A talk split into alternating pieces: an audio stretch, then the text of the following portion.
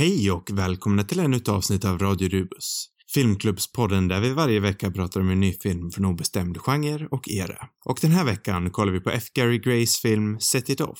Den något bortglömda filmen om fyra kvinnor som efter olika ekonomiska kriser beslutar sig för att tillsammans råna en bank.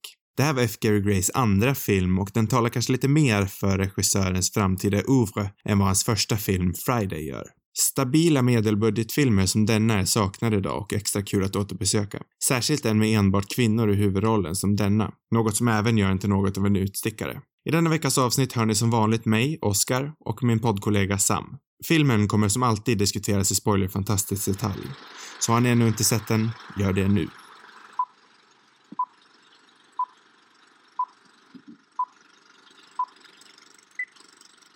Nej, jag tycker den strålande idé, skulle jag vilja säga.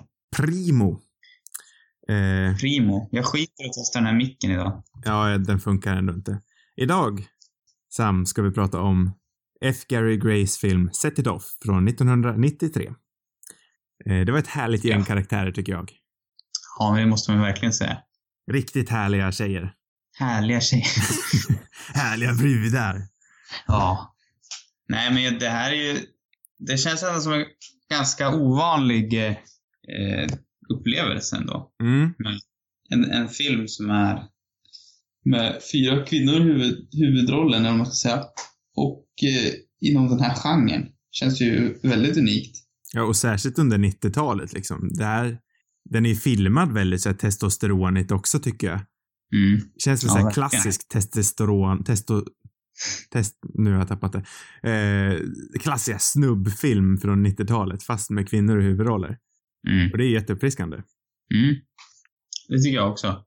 Det, det blir lite intressant nu med, tänker man de här remakesen, så, eller remakesen, men spin-offsen med, om man tänker Oceans 8 till exempel, eller Ghostbusters. Ja men exakt.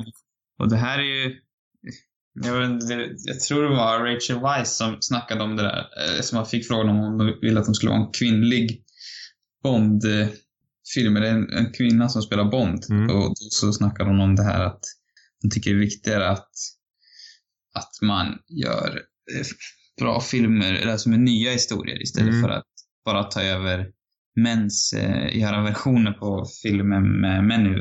Och Ja. eh, det, det måste jag säga att jag verkligen håller med henne om. Och det här är ju också en, en sån film, fast ja, mycket tidigare, som, som eh, ja, den tar inte över, det är inte en, en spin-off på, inte vad jag vet i alla fall, på någon film med manliga karaktärer, utan den, det är en fräsch historia, måste jag säga. Ja men det är det ju. Eh, jag kan ju tycka att båda har sin plats, både originella och remakes. Eh, remakes har ju en tendens att kanske bli lite tråkigt, men är den välgjord, så varför inte? Mm. Eh, men den här filmen räddas ju verkligen av sina underbara huvudroller.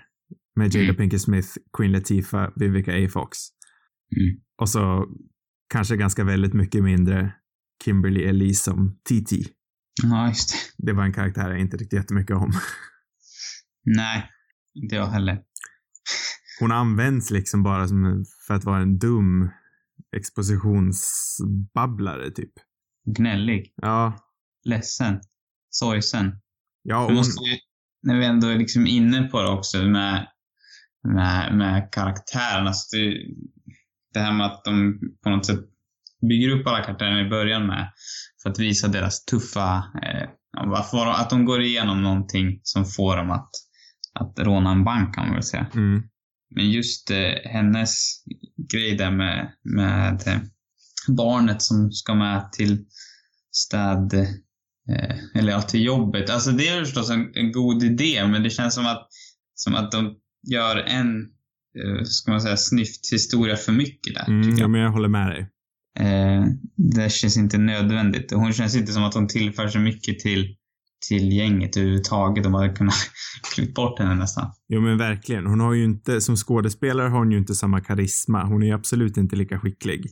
Nej. För ingen av rollerna är ju egentligen så här jättenyanserad och djup. Men de andra är mycket bättre på grund av dess skådespelare.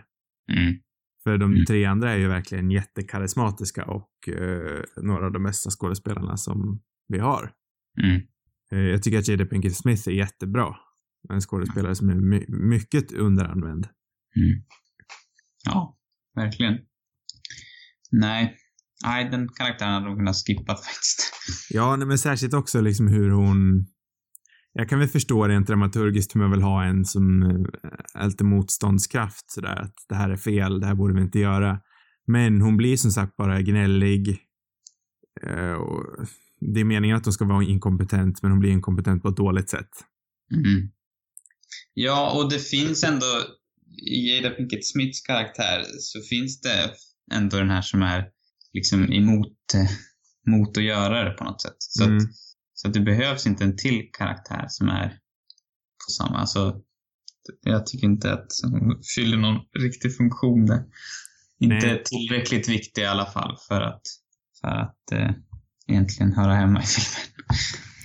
Nej, men för egentligen så är ju hela filmen i sig ganska klyschig. Mm. Men den är ju... Alltså det är ju en extremt kompetent heistfilm. Mm. En sån här film som man inte ser så ofta i dagens filmlandskap. Mm. Den här klassiska medelbudgetfilmen som man pratar mycket om nu som inte görs nu mer. Mm. Det här är ju verkligen ja, definitionen av en klassisk så medelbudget actionfilm. Mm. Som jag, jag, jag är en av dem som också verkligen saknar sådana filmer. Jag tycker, jag älskar sånt här. Mm. Ja, den är ju otroligt välgjord eh, och eh, tycker den är bra, liksom. Det är bra kvalitet för en sån typ av film. Mm. Eh, tråkigt att den känns så otroligt bortglömd. Verkligen. Jag hade aldrig hört talas om den här förrän jag råkade snubbla på trailern för några Mm. veckor sedan. Mm. Hade inte ens hört ett ord om den här för. Nej. Vilket är konstigt med tanke på att det ändå är en relativt stor regissör och stora skådisar. Mm. Nej, det... Men den kanske, det kanske var så att den var lite före sin tid, för jag kan tänka mig att den här för, ja men om vi säger 8-10 år sedan, hade ju säkert haft en mycket större, mycket större kulturell påverkan. Mm. Jag kan tänka mig att på 90-talet att den kanske blev lite undanskyffad liksom. Ja, ja, säkert. Och jag tror ju tyvärr att det säkert kan vara för att det är tre, eller fyra svarta kvinnliga huvudroller liksom. Jo men det var det jag menade, att det var ju inte alls vidare tydligt då. Nej. Och det kan nog vara det som är den trista sanningen liksom. Nej, för det är ju inte direkt som att det här är den bästa filmen jag någonsin har sett. Absolut inte. Nej. Men det är ju en extremt underhållande actionfilm. Mm. Ja, det är det. Eh, och det är ju ett enormt, jag har inte sett sådär jättemånga F. Gary Gray-filmer. Eh, men efter den här så gick jag på en gång och kollade, dagen efter så gick jag och kollade på hans debutfilm eh, Friday. Mm. Med Ice Cube och eh, Chris Tucker. Mm. Eh, och det är en film som är så långt ifrån den här man kan komma. Det här är ju hans andra film, Set It Off. Mm. Men Friday är ju, jag tyckte inte alls om den om jag ska vara ärlig. Mhm. Det är en väldigt bred stoner-komedi. Nästan till lite buskisaktig tycker jag nästan. Mm. Eh, jag tyckte den var jättedålig och vilket hopp i kvalitet. Jag hade aldrig sett, från de egenskaperna jag visade i den filmen till den här, hade jag aldrig kunnat förutspått, Nej. ja men vilken kvalitet han har som konstnär. Mm. Nej, jag har inte sett den. Eh, Så jag har ingen riktig koll på den sådär. Men så kanske det kan vara. Jag tänker att det är en sådär härlig rulle bara. Att den kanske inte är, mysig typ. Men jag vet inte. Det är mina, mina förutfattade meningar bara. Ja, ja, nej, jag trodde också det, men jag, nej, jag gillar den faktiskt inte alls. Sen har jag inte sett, jag har inte sett varken Straight Outta Compton eller eh, Fast and Furious 8. Nej, det har ju jag gjort. Båda två faktiskt. Compton är väl den jag vill se mest, den tycker jag verkar väldigt bra. Mm. Det är ju den du ska se också. För att, eh, åttonde Fast and the Furious-filmen var inte mycket eh, att hänga i julgranen, så att säga. nej. Men Straight Outta Compton är faktiskt eh, väldigt... Alltså, jag tyckte den var... Jag såg den bara på bio, så det var ett tag sedan nu, men jag tyckte den var riktigt bra faktiskt. Mm. Eh, förvånansvärt... Eller jag, jag vet inte, det är riktigt bra, liksom stadig film. Mm. Underhållande. Precis som den här, fast eh, nästan till ännu mer underhållande kanske. Mm. Ehm, men det märks ju jag tycker att det är sjukt ändå, och som du snackade om också, att det inte syns några tecken på i Friday, hans debutfilm, på att han ska göra den här filmen.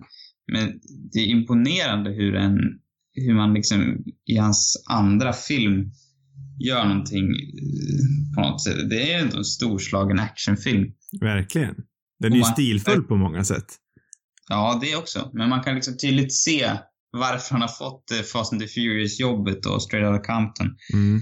eh, som också är i, i ja, samma stil ändå. Men det, ja, jag tycker det är imponerande att han har gjort den så pass tidigt i karriären. Det märks ju absolut eh, vissa brister kan jag tycka i alla fall. Eh, Mm. Rent tonalt så är den ju lite eh, överallt ibland. Eh, Mm. Jag tänker mycket på den här bisarra sexscenen mellan Jada Pinkett Smith och, eh, ja nu har jag glömt vad han heter, men eh, jätte, nästan till så här mjukporrsfilmat med den här nästan Bond, Bond-aktiga låten. Blair Underwood heter den. Mm. Som jag tycker väldigt mycket om. Jag tycker han är en väldigt charmig skådespelare. Mm. Han är en sån där skådespelare som har fastnat lite i tv-träsket och inte i ett bra, inte ett bra tv-träsk. Nej. Eh, jag tycker han är väldigt charmig och karismatisk. Han borde haft en större karriär. Men eh, den, den sexscenen är ju nästan skrattretande tycker jag personligen. Jag tycker att den är, jo, alltså den är ju det såklart. Men den känns också, jag gillar ju någonting med för det känns som någonting från en svunnen tid. Ja, Eh. jo, så är det ju. Och det är lite härligt. Sen kan jag hålla med om att den inte riktigt...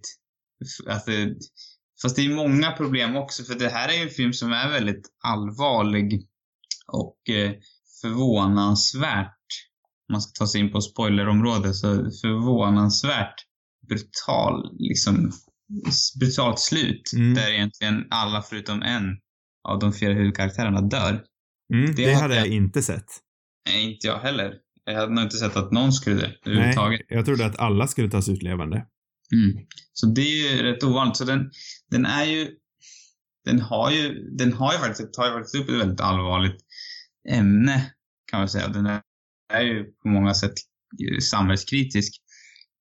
Men ändå så, ja, till stor del så känns den väldigt mycket som en, ja, nästan actionkomedi-aktigt liksom. Att Mm. det är, ja, jag vet inte, det, det går från vissa scener som där man inte, även om de sätter lite redan i första scenen när han dör där på banken så ändå så tycker jag att den har en, ton rakt igenom som kanske inte riktigt stämmer med de här brutala eh, avrättningarna eh, slutet. Så att eh, den har absolut eh, vissa eh, tonproblem sådär. Och sen den här sexscenen på det. Men det, ja, det är ju både och. Det finns också någon charm med det tycker jag, att, att de lyckas på något sätt få in så mycket, både humor och otroliga sexscener. och till sist eh, eh, också mycket allvar liksom. Ja. Jo, absolut. Det är många gånger den balanserar det här med det tonala väldigt fint. Liksom. Jag tycker det är jättesnyggt hur eh, det första rånet de gör, hur de liksom spelar den här lite jazziga musiken i bakgrunden och det blir, ja men det blir lite lekfullt. Mm. Eh, för det bygger liksom den här känslan hur, eh, hur de som karaktärer ser på bankrånen när det gick så bra första gången. Mm. Det blir en lek. De tappar allvaret bakom det hela, vilket leder till det katastrofala slutet. Mm. Många, det, tre av de fyra faktiskt får det i slutändan. Mm. Ja, så är det. Eh, någonting jag, en av mina favoritfilmer någonsin är ju Michael Manns Heat. Mm. Den är topp 10 för mig utan tvekan. Mm. Eh, kanske lite orättvist att jämföra den här med den. Eh, Mm. Men jag kan sakna lite den här, eh, för det är ju verkligen en katt och mus-lek hela vägen. Eh, Mm. Jag kan kanske sakna lite John C. McGinley, eh, som för övrigt var född till att spela den här rollen som tandpetande polis. Mm. Eh, jag kan kanske, jag kan sakna han lite i mixen. Jag skulle vilja se han, eh, ja men vara med lite mer som en genomgående tråd. Han dyker upp lite titt som tätt. Det Mm. huvudsakliga han gör är väl att döda Jada Pinkett Smiths brorsa. Mm. Eh, vilket jag tycker blir väldigt snyggt i, ja men i slutet. Eh, men jag kan kanske sakna lite som sagt att eh, de pratar med varandra. Det blir lite mer av en antagonist-protagonist saga mellan dem. Mm. För de är ändå ganska, det är en lång distans emellan dem.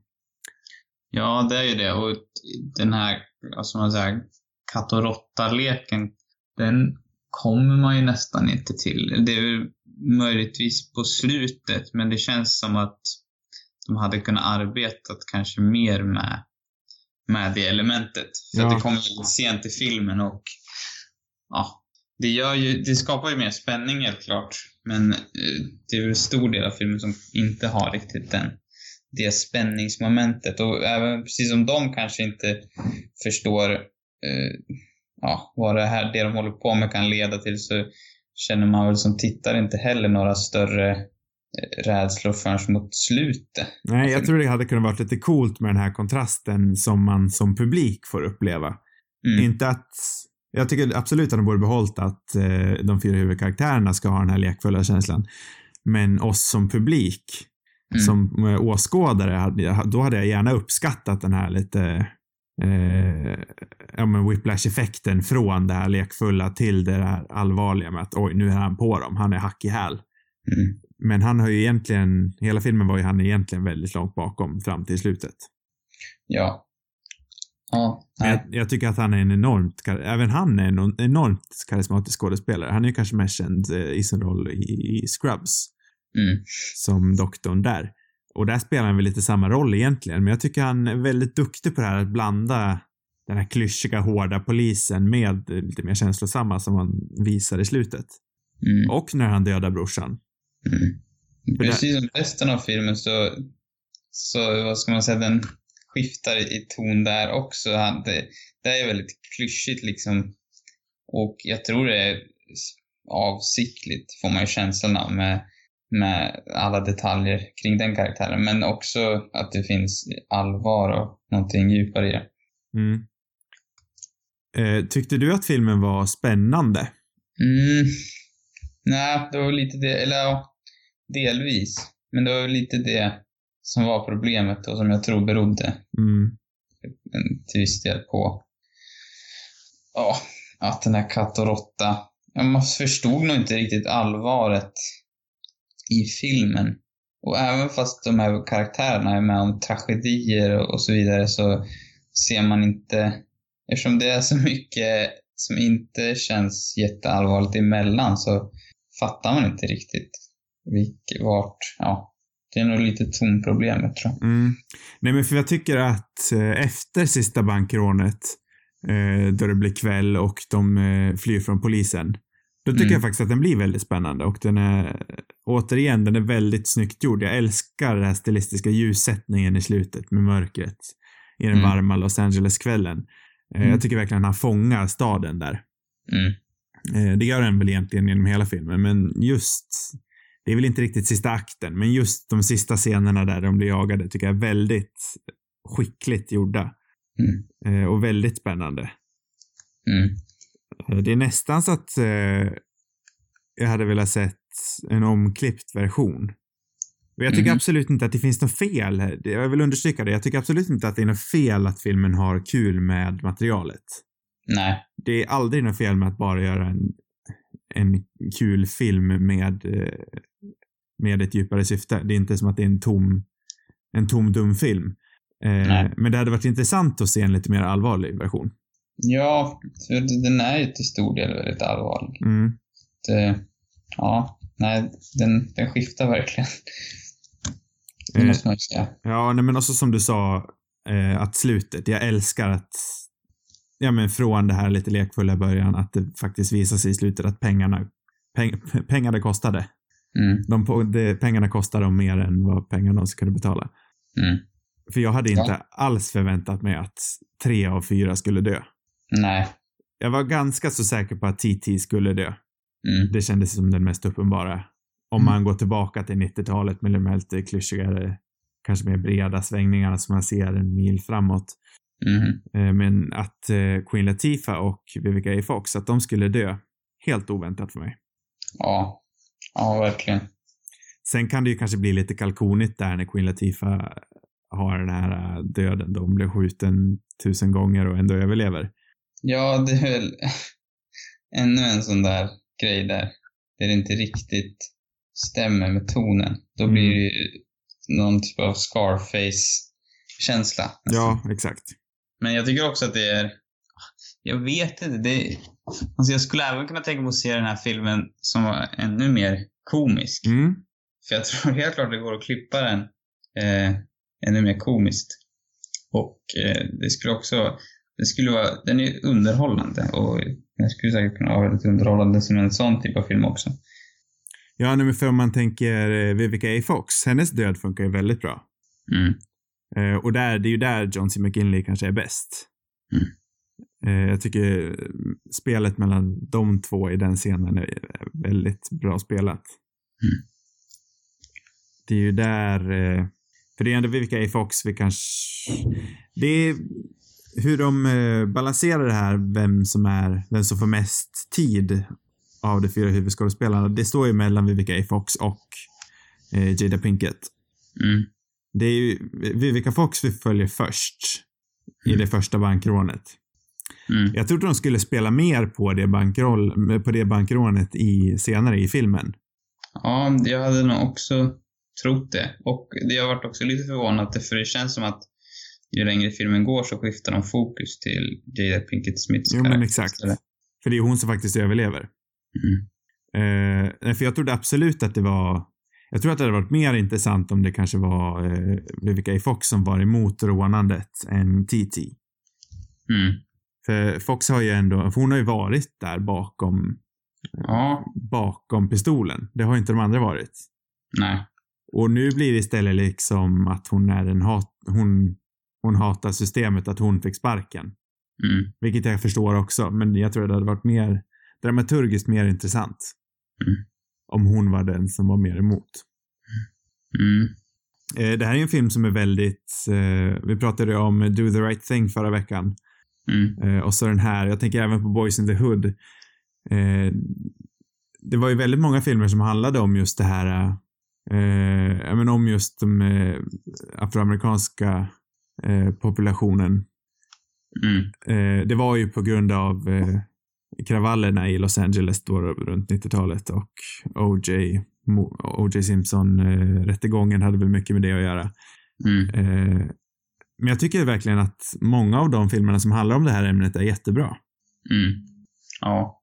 Ja, det tycker jag också verkligen. Har du sett Boys in the Hood? Mm. För den tycker jag också är hur bra som helst. Ja, det är också en, en riktigt härlig film. Det kan vi ibland känna att den blir lite... Den blir ju lite cheesy nästan. Fast en, det är ändå... Det är en bra film liksom. Eh, men den är lite så här in your face med, vad heter det? Vad heter han som spelar pappan nu? Helt... Eh, Lawrence Fishburne. Ja, han är väldigt så här preachy. Mm. Men det är också någonting härligt med den karaktären. Så att, eh, ja, nej men det, det är en väldigt bra film tycker jag också. Det är någonting jag dock kan sakna lite ju längre ifrån vi kommer sånt här. Jag kan sakna klyschor ibland. Mm. Jo, men jag tycker den här filmen, alltså den här är klyschig på andra sätt, men inte kanske i det eh, sammanhanget. Nej, det finns ju säga. bra och dåliga klyschor, självklart. Det finns ingen, det är ingen så här eh, som preachar liksom i Nej. filmen, eller vad man ska säga. Utan jag tycker, även om vissa grejer rent samhällskritiksmässigt är väldigt uppenbara, eller mycket är väl uppenbart, men tycker ändå att de väver in det på ett ganska snyggt sätt. Mm. Och eh, förutom den här sista, när det blir en gång för mycket med, med barnet där, även om det också hade säkert funkat om det inte vore för att det redan hade, att det på något sätt känns som att det går åt helvete för exakt alla karaktärer exakt samma tidpunkt. Mm. Men, men just att, att de, ja, från perspektivet av ja, olika kvinnor i samhället och deras problem. Jag tycker ändå att de väver in det snyggt Mm. utan att det blir för uppenbart. Vad är det största problemet med eh, Set It Off, tycker du? Vad är det som gör att det här inte är en toppklassfilm? Jag tror inte det om vi, säger, om vi säger så här så tror jag inte det är menat att den här filmen skulle vara räknat bland de bästa någonsin. Den är ju inte gjord för att vara det. Men vad Nej. är det som stoppar den från att vara en riktigt, riktigt bra actionfilm? Ehm, ja, men jag tror att det är, är just det där tonproblemet som jag har nämnt som gör att den...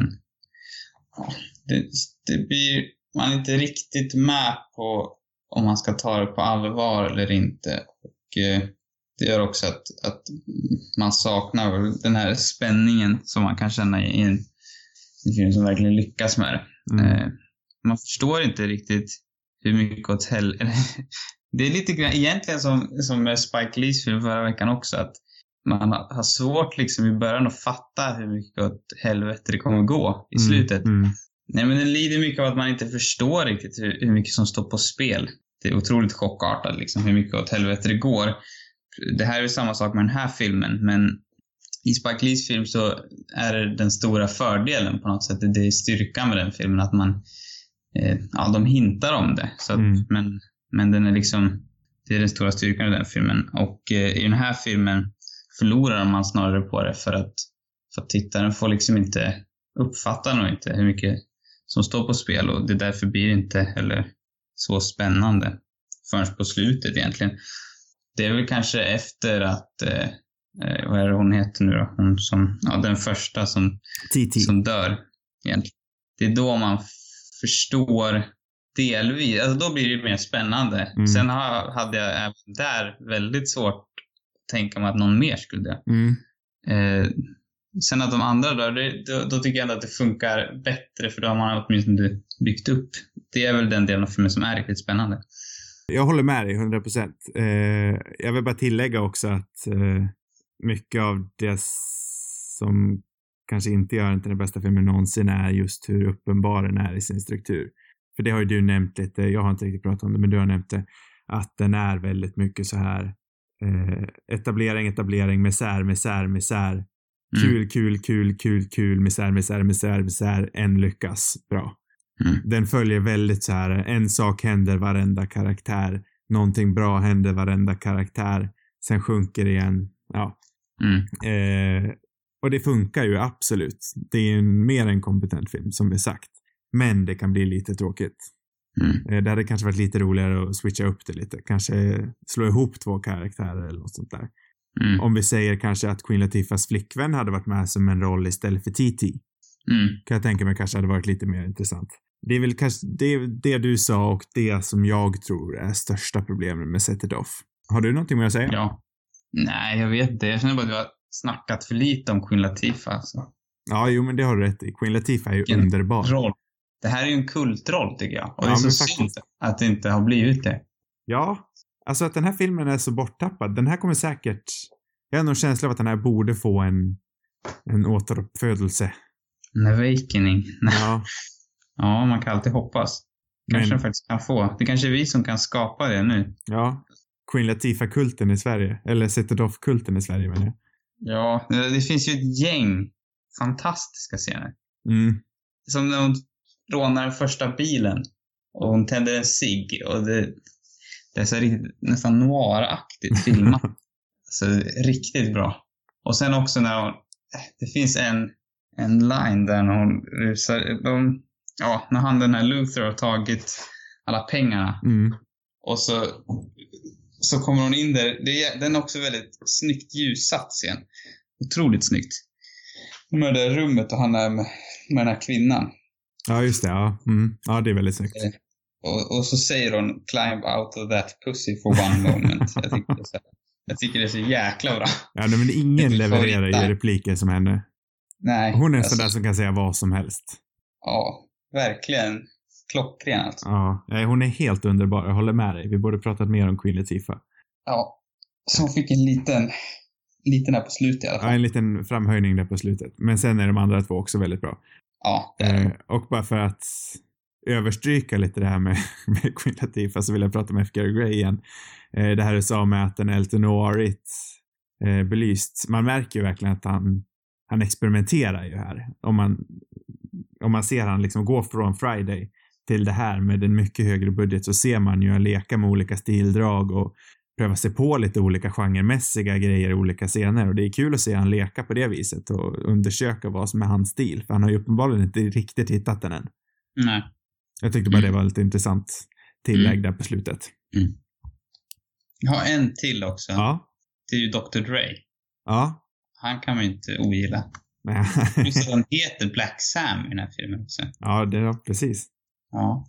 det var fint tyckte jag. Det var bara det jag ville säga egentligen. Ja, Men jag men, gillar det här att, att han, han dyker... Jag känner att jag måste se Friday liksom med... eh, Med... eh, Ja, nu...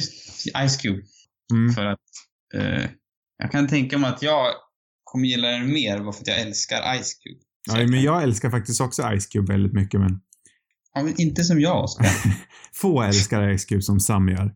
Mm. Ja, nej. Nej. Men, nej, men jag kan se att du älskar Ice Cube mer än vad jag gör, men jag tycker Ice Cube är riktigt bra. Ja, nej, det var... Nej, bra grejer. Ja, men bra tillägg med Dr. Dre. Det hade jag till och med glömt faktiskt.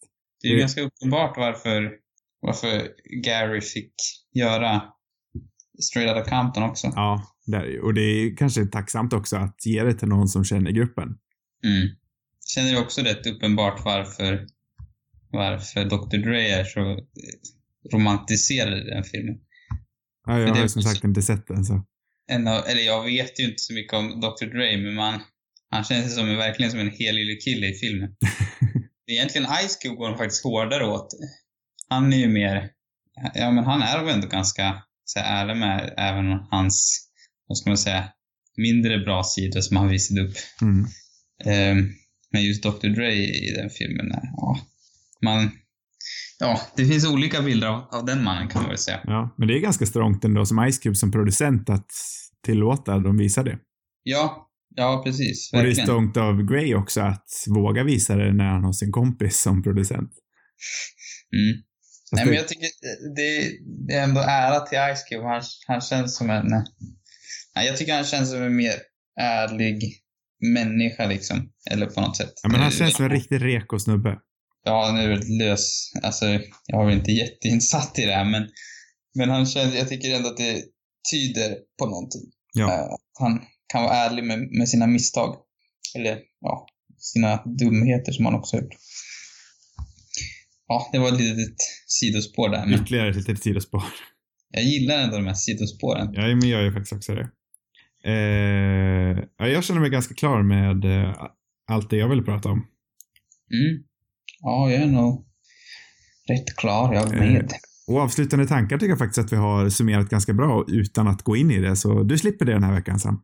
Ja, jag menar, jag snackar ju en hel del där om Dr. Dre och så vidare. Det är Ja. väl de, behövs väl inget mer efter. Nej, det är dina avslutande tankar. Mm. Eh, Och med det sagt så är det ju egentligen Johans tur att välja film nästa vecka. Men eh, som ni har hört så har ju inte varit så jättenärvarande de senaste veckorna. Så vi tänker så här, vi får inte tag på honom just nu. Eller det är lite sent att höra av sig till honom just nu. Så vi tänker att eh, Sam får välja film och han väljer någonting som kanske är lite i Johans anda. Så får vi se om han dyker upp. Ja, vi får ju hoppas att det är åtminstone till Johans anda. Men jag tänker att för att nu är vi en till 90-talsfilm här, det kanske är lite trist.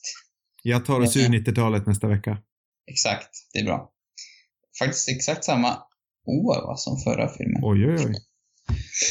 Eh, men det är väl med, eh, ja, kanske en gemensam favorit skulle jag säga, i, i en av huvudrollerna. Eh, en skådespelare som är vitt älskad, framförallt av det Johan tror jag. Eh, jag snackar alltså om filmen Pusher från 96. Oh, Mats spännande. Mikkelsen, Bates Mikkelsen, Jedin. Precis. Och så Kim Bodnia från Ja.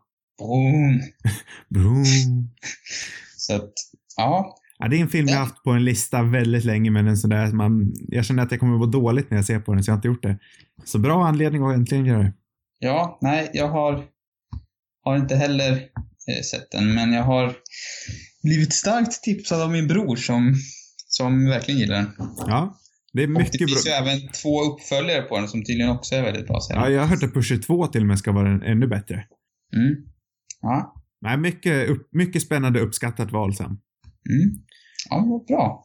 Det är en riktig sån här 90-talsperiod vi är inne i. Men, Ja, det blev oplanerad eh, 90-talsmånad i Rubus-världen. ja, jag tänkte inte på den här åldern här heller, men sen har jag kommit på det. 90 90-talssommar. We love the 90s at Rubus. 90s summer. Ja, Jag kanske bara ska fortsätta köra 90-tal hela sommaren. ja. Det- det är inte helt fel.